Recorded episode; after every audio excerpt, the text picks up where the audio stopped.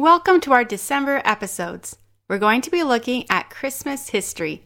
Today we're going to play two past episodes from all the way back in season one. Today is St. Nicholas Day, so I thought it would be kind of fun to play the history of St. Nicholas. Then we're going to look at the song I Heard the Bells on Christmas Day.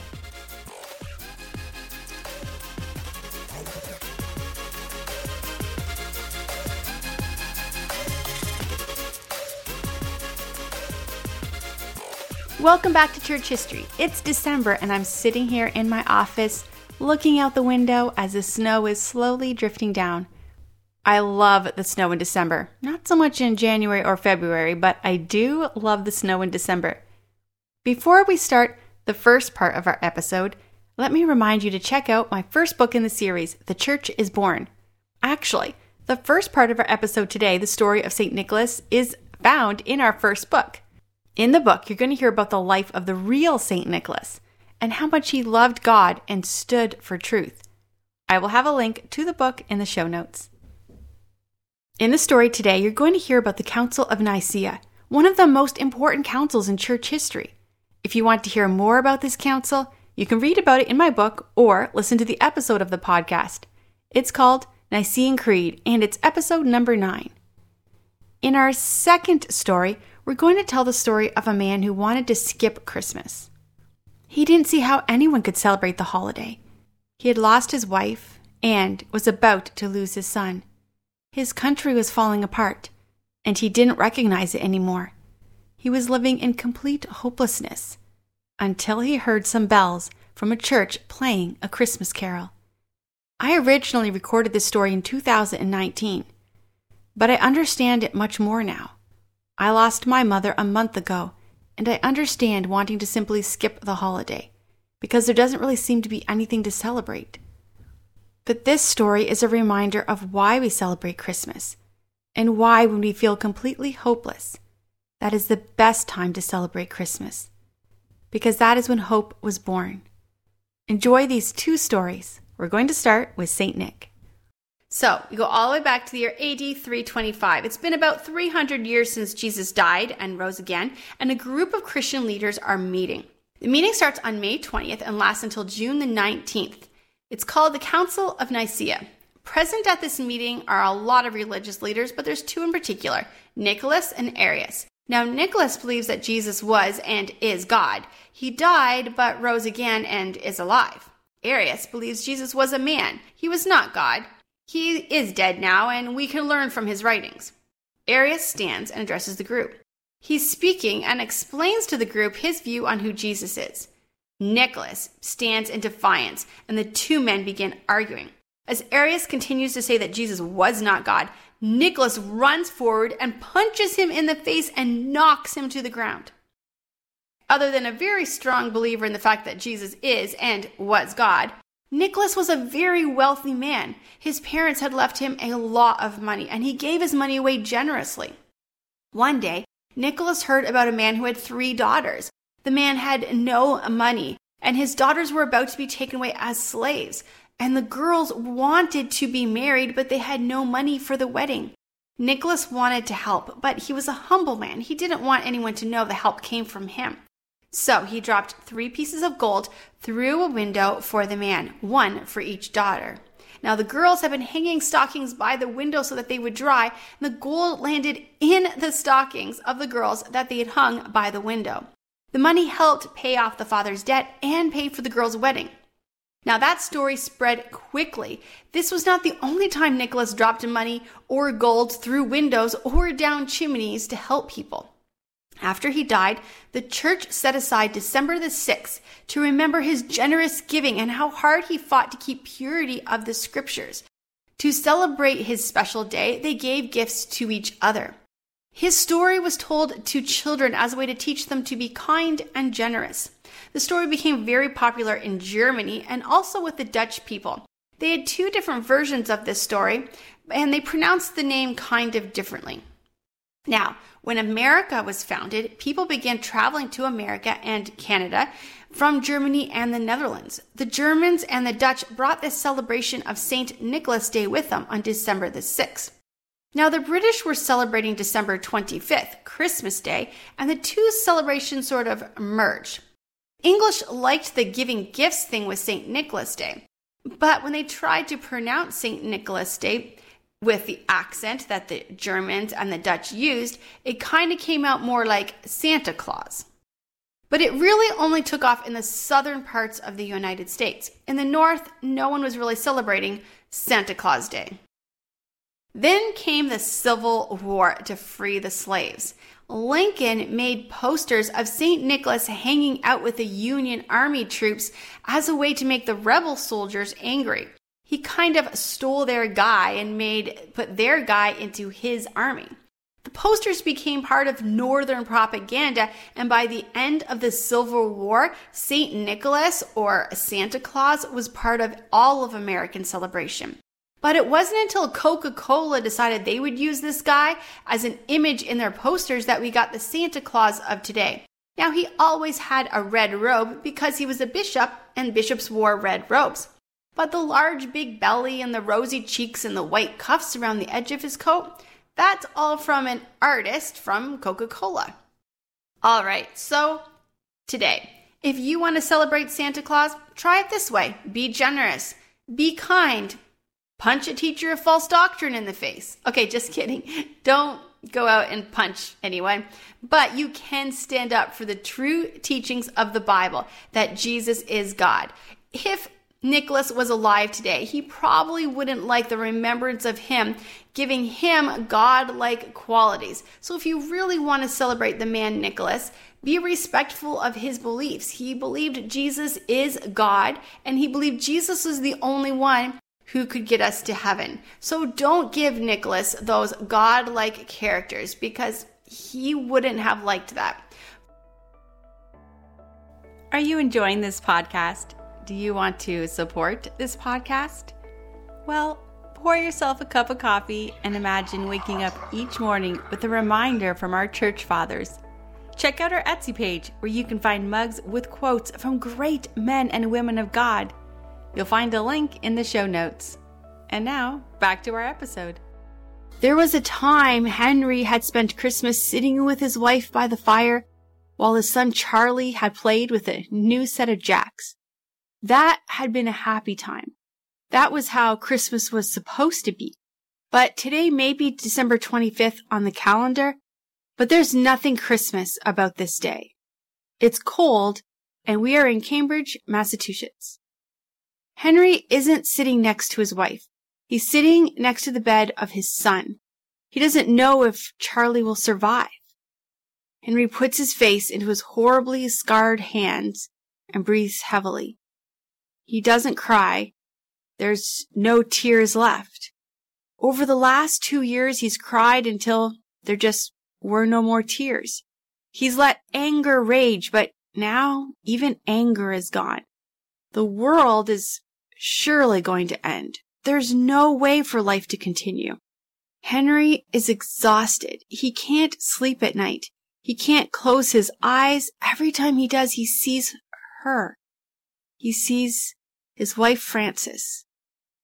Two years ago, Frances had just been sitting, getting ready to send out Christmas mail. It had been just a year since the election. The election. That election that turned the whole world on its head. How the Republican Party won, he really didn't understand. The Democrats fighting and nominating two different candidates, that didn't help. Plus, people were just done with the Whig Party. But no one expected this tall, skinny man who was so unpresidential to actually win the presidency, and he clearly was not prepared. Almost immediately, half the country was leaving the Union and war was on the horizon. The Republican Party was created to end slavery, and the South wasn't going to have it. But even in all the chaos, Frances made life enjoyable. She refused to let the bitterness and anger come over her, and she continued to live life the way she always had. So here she was, sitting by the fire, sealing envelopes with hot wax. Sitting too close to the fire, her dress somehow caught fire. Henry heard the screams and ran into the room. The sight of his beloved wife engulfed in flames still haunts him. He had used his own hands to get the fire out, and the others in the home had gotten them both to the hospital. Frances had an agonizing 24 hours before she died of her burns. They buried her, and Henry was still recovering from his burns and was not even able to bury his own wife. Henry went into a depression. Then, almost exactly a year ago, on January the 1st, 1863, Abraham Lincoln had issued the final Emancipation Proclamation. It said, all slaves within the rebellious states are and henceforth shall be free. A day that was celebrated here in Cambridge and across the North and in the homes of slaves across the South, but a day that only seemed to make the bitterness and the battles grow more fierce. Then Charlie made the choice to fight. Charlie knew how Henry felt about the war. Killing fellow citizens, that wasn't the answer. Slavery needed to end, but not this way. Most of the soldiers in the South were young boys who didn't even own slaves and were being forced to fight. Charlie had left for war without even telling Henry he joined the war. He left a note. It read like this. Papa, you know how long a time I have wanted to enter the war.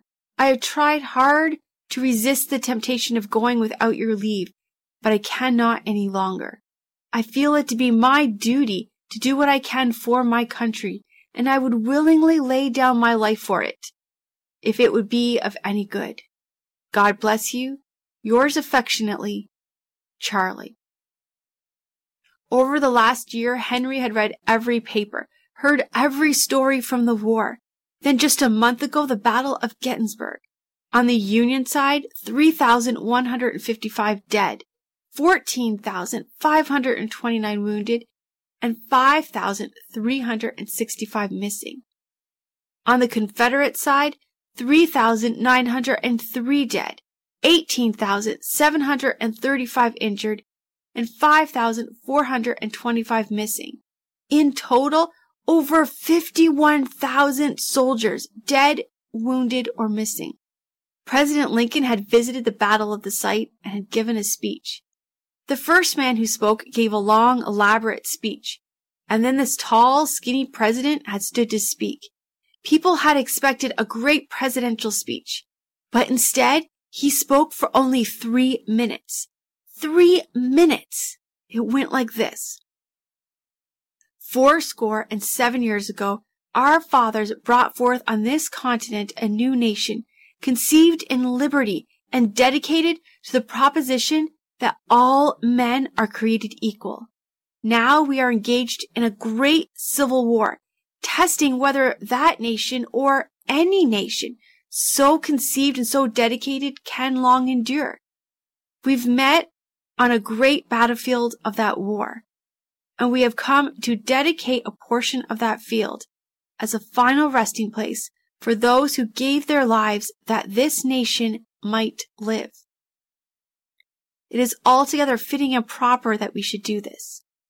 But in a larger sense, we cannot dedicate, we cannot consecrate, we cannot hollow this ground. The brave men, living and dead, who struggled here, they have consecrated it, far above our poor power to add or detract. The world will little note, nor long remember what we say here, but it can never forget what they did here.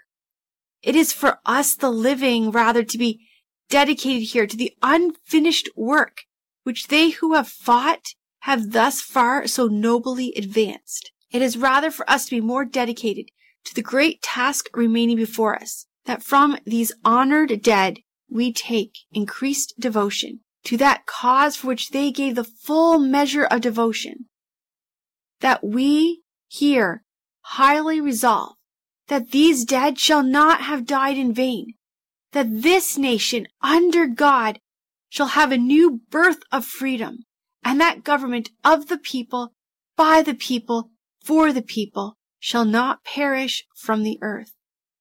There was definitely a lot of people in power who thought Lincoln needed to no longer be president. And yet the common people here in the North loved him. For Henry, as a writer, he could see the beauty in the simplicity of the president's language. And as a father, worrying about his son, he was one of the men President Lincoln was talking to. And then the news came to Henry. His son had been shot. He survived, but was badly injured. Now, Christmas Day, Charles lay here in the bed, Henry sitting next to him, wondering what God was doing. Just at that moment, when Henry was sitting next to the bed with his face in his hands, the bells from the church began to ring. They were singing Christmas carols. Why? Why would anyone even try to celebrate Christmas? There just was nothing to celebrate. The angels had said God was bringing peace on earth, that Jesus was peace for the earth. But there was no peace. There was nowhere on this God-forsaken planet peace. What we had was hate. So much hate. Henry rose from his chair and walked to the window. Snow was falling, the bells were ringing, and even in the chaos of the world around him, he saw it. Peace. There was a stirring in his heart, and he felt God speak to him. I am. I am not dead. I am not asleep. I am peace on earth. I am. Henry walked over to a nearby desk and began to write. I heard the bells on Christmas Day their old familiar carols play, and wild and sweet the words repeat, peace on earth, goodwill to men. And I thought how as the day had come, the belfries of all Christendom had rolled along the unbroken song of peace on earth, goodwill to men, till ringing, singing on its way, the world revolved from night to day, a voice, a chime, a chant sublime, peace on earth, goodwill to men. Then from each black accursed mouth the cannon thundered in the south, and with the sound of carols drowned of peace on earth, goodwill to me. And it was as if an earthquake rent the heartstones of a continent, and made forlorn the house bulls born of peace on earth, goodwill to men and in despair I bowed my head. There is not peace on earth, I said, for hate is strong and mocks the song of peace on earth, goodwill to men. Then pealed the bells more loud and deep. God is not dead, nor doth he sleep. The wrong shall fail, the right prevail, with peace on earth, goodwill to men. Henry signed the bottom of the poem, Henry Wadsworth Longfellow. Charlie did survive, although he was unable to return to the battlefield. And on April the 9th, 1885, a year and a half after Henry wrote this poem, the Civil War ended. And ten years later, in 1872, the poem Henry wrote was set to music but the two middle stanzas were left out. Today the song is still sung, and what a reminder this year for us. In the States, the Republican and Democrats are still fighting. Race tensions. War is still all around us. The church in Africa is being attacked and hundreds killed every week. And many across the world are grieving the loss of loved ones. Perhaps, like Henry, you feel like there's no peace on earth and no reason to even celebrate the holiday. But we must remember, God is not dead. God is not asleep. Peace will prevail. The only way to end this story is to listen to a choir sing I Heard the Bells on Christmas Day. The Slavic choir has graciously allowed me to play their choir piece, so please check out their YouTube channel. You're going to find it in the show notes. And here I heard the bells on Christmas Day.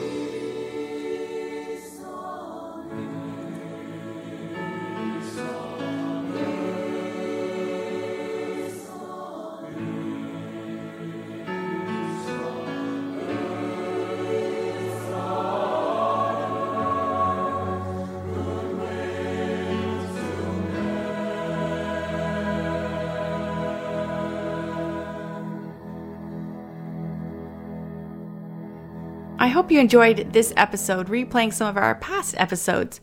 I'm currently researching and writing episodes for two new History of the Carols for next week. I will also continue to play some of my older episodes about Christmas carols. In the meantime, don't forget to order my book. And if you want to hear more podcasts, check out my website, lauraleesiemens.com, and I'll see you next week.